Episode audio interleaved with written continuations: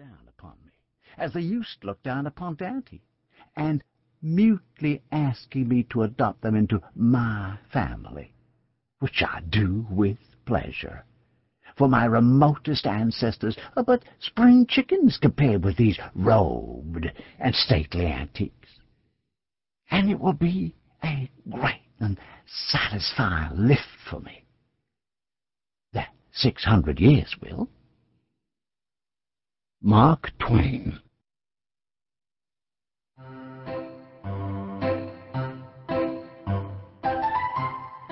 Chapter 1 Pudd'nhead Wins His Name. Tell the truth or trump, but get the trick. In 1830, it was a snug collection of modest one and two-story frame dwellings whose whitewashed exteriors were almost concealed from sight by climbing tangles of rose vines, honeysuckles, and morning glories. Each of these pretty homes had a garden in front, fenced with white palings, and opulently stocked with hollyhocks, marigolds, touch-me-nots, prince feathers, and other old-fashioned flowers, while on the windowsills of the houses stood wooden boxes containing moss rose plants and terracotta pots in which grew a brand of geranium whose spread of intensely red blossoms accented the prevailing pink tint of the rose-clad house front like an explosion of flame. When there was room on the ledge outside of the pots and boxes for a cat, the cat was there in sunny weather, stretched at full length, asleep and blissful, with her furry belly to the sun and a paw curved over her nose. Then that house was complete, and its contentment and peace were made manifest to the world by this symbol, whose testimony is infallible.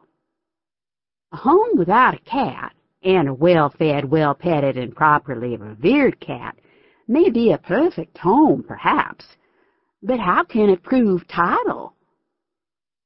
All along the streets, on both sides, at the outer edge of the brick sidewalks, stood locust trees with trunks protected by wooden boxing, and these furnished shade for summer and a sweet fragrancer in spring when the clusters of buds came forth. The main street, one block back from the river and running parallel with it, was the sole business street. It was six blocks long, and in each block two or three brick stores, three stories high, towered above interjected bunches of little frame shops. Swinging signs creaked in the wind the street's whole length. Candy-striped pole, which indicated nobility proud and ancient along the palace-bordered canals of Venice, indicated merely the humble barber shop along the main street of Dawson's Landing.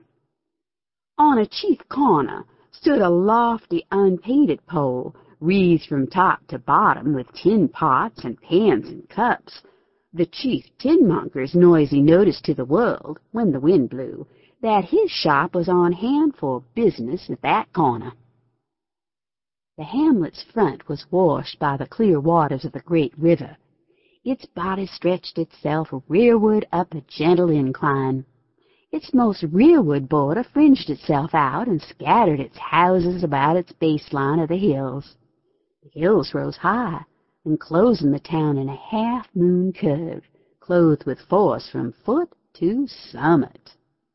Steamboats passed up and down every hour or so. Those belonging to the Little Cairo line and the Little Memphis line was always stopped. The big Orleans liners stopped for hails only, or to land passengers or freight, and this was the case also with a great flotilla of transients. These latter came out of a dozen rivers, the Illinois, the Missouri, the upper Mississippi, the Ohio, and the Monongahela, the Tennessee, the Red River, and the White River, and so on, and were bound every whither and stocked with every imaginable comfort or necessity which the Mississippi's communities could want, from the frosty falls of St. Anthony down through nine climates to toward New Orleans. Dawson's Landing was a slave-holding town, with a rich slave-worked grain and pork country back of it. The town was sleepy and comfortable and contented. It was fifty years old and was growing slowly, very slowly in fact, but still it was growing. The chief citizen was York Leicester Driscoll, about forty years old, judge of the county court. He was very proud of his old Virginia ancestry, and in his hospitalities and his rather formal and stately manners he kept up its traditions. He was fine and just and generous. To be a gentleman, a gentleman without stain or blemish, was his only religion, and to it he was always faithful. He was respected, esteemed, and beloved by all of the community. He was well off, and was gradually adding to his store. He and his wife were very nearly happy, but not quite, for they had no children. The longing for the treasure of a child had grown stronger and stronger as the years slipped away, but the blessing never came and was never to come. With this pair lived the judge's widowed sister, Mrs. Rachel Pratt, and she also was childless, childless and sorrowful for that reason, and not to be comforted.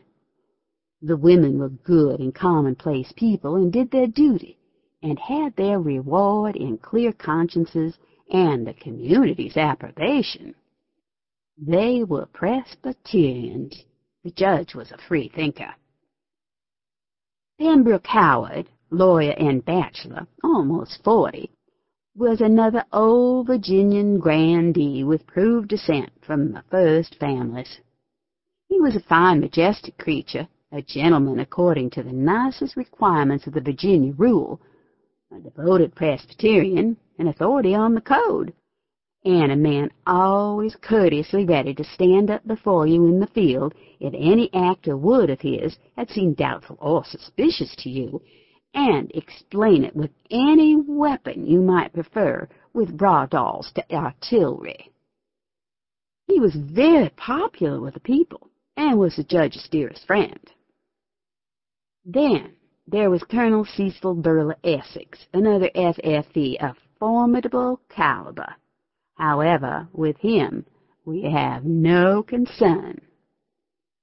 Percy Northumberland Driscoll, brother to the judge and younger than he by five years, was a married man and had had children around his hearthstone. But they were attacked in detail by measles, croup, and scarlet fever, and this had given the doctor a chance with his effective antediluvian methods, so the cradles were empty. He was a prosperous man, with a good head for speculations, and his fortune was growing on the 1st of February, 1830, two boy babes were born in his house, one to him and one to one of his slave girls, Roxana by name. Roxana was twenty years old. She was up and around the same day with her hands full, for she was tending both babes. Mrs. Percy Driscoll died within the week. Roxy remained in charge of the children. She had her own way, Mr. Driscoll soon absorbed himself in his speculations and left her to her own devices. In that same month of February, Dawson's Landing gained a new citizen. This was Mr. David Wilson, a young fellow of Scott parentage. He had wandered to this remote region from his birthplace in the interior of the state of New York to seek his fortune. He was twenty-five years old, college bred, and had finished a post-college course in an Eastern law school a couple of years before. He was a homely, freckled, sandy-haired young fellow with an intelligent blue eye that had frankness and comradeship in it, and a covert twinkle of a pleasant sort. But for an unfortunate remark of his, he would no doubt have entered at once upon a successful career at Dawson's Landing. But he made his fatal remark the first day he spent in the village, and it gagged him.